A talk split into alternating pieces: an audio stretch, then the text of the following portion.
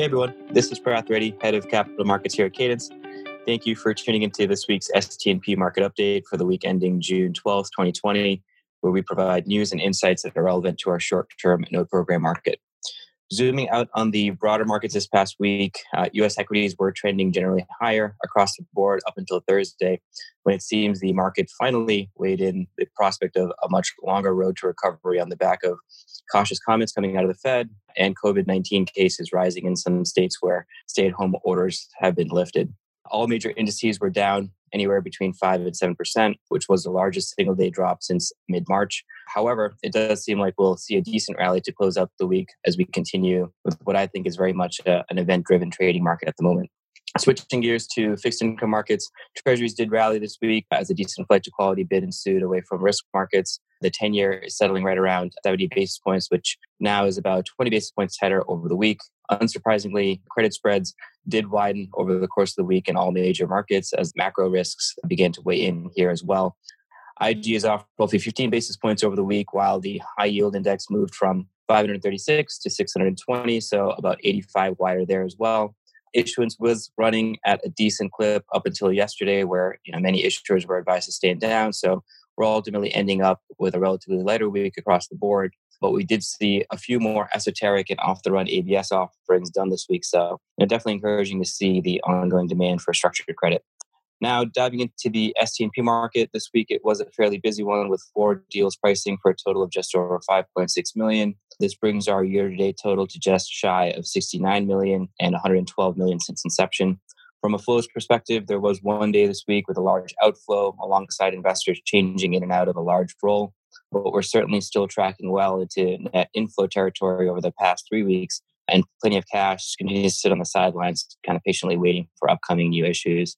And in terms of demand and spreads overall, we are continuing to run at full or over subscriptions on all of our offerings, which has allowed us to materially tighten pricing on some STNPs to slowly walk back towards where we were pre COVID, uh, which is great to see as our Dutch auction system continues to play a critical role in price discovery in an otherwise extremely opaque asset class.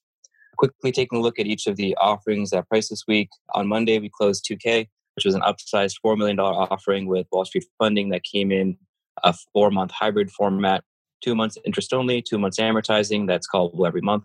This trade was a roll of their prior three month hybrid note, so slight duration extension here. Uh, and it priced at 14.75%, which was the same level as the prior three month note. Uh, so effectively a negative new issue concession. Demand for Wall Street funding remained very strong, uh, given the daily performance report showing that over 80% of their MCA book is repaying the relatively high coupon in a senior position, you know, and the high first loss over collateralization, I think are all positive elements of this program. All these factors allowed us to effectively upsize this note by roughly 20%. On Tuesday, 3R closed with Pollen VC, which was a $1 million three month callable note that priced at 10%.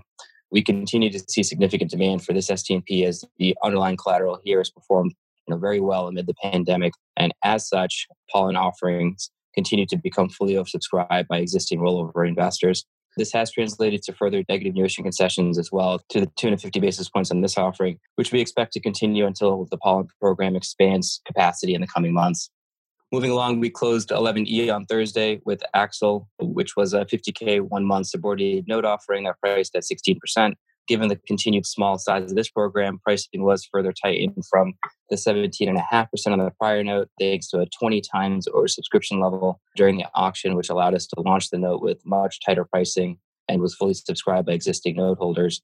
Uh, we do anticipate this program to grow in the coming months as well as Axel's origination volumes pick up. And finally, we closed 7H with Thunder Road today, which was a rollover of their prior three month, uh, 11.5% note this new note was the same size, but a slightly different hybrid structure with a two month interest only period and a one month amortization period that is callable monthly, which, as I mentioned a few weeks ago, is the standard hybrid structure we're planning to migrate all of our STNPs towards to afford flexibility to both our originators and facilitate liquidity events to our investors.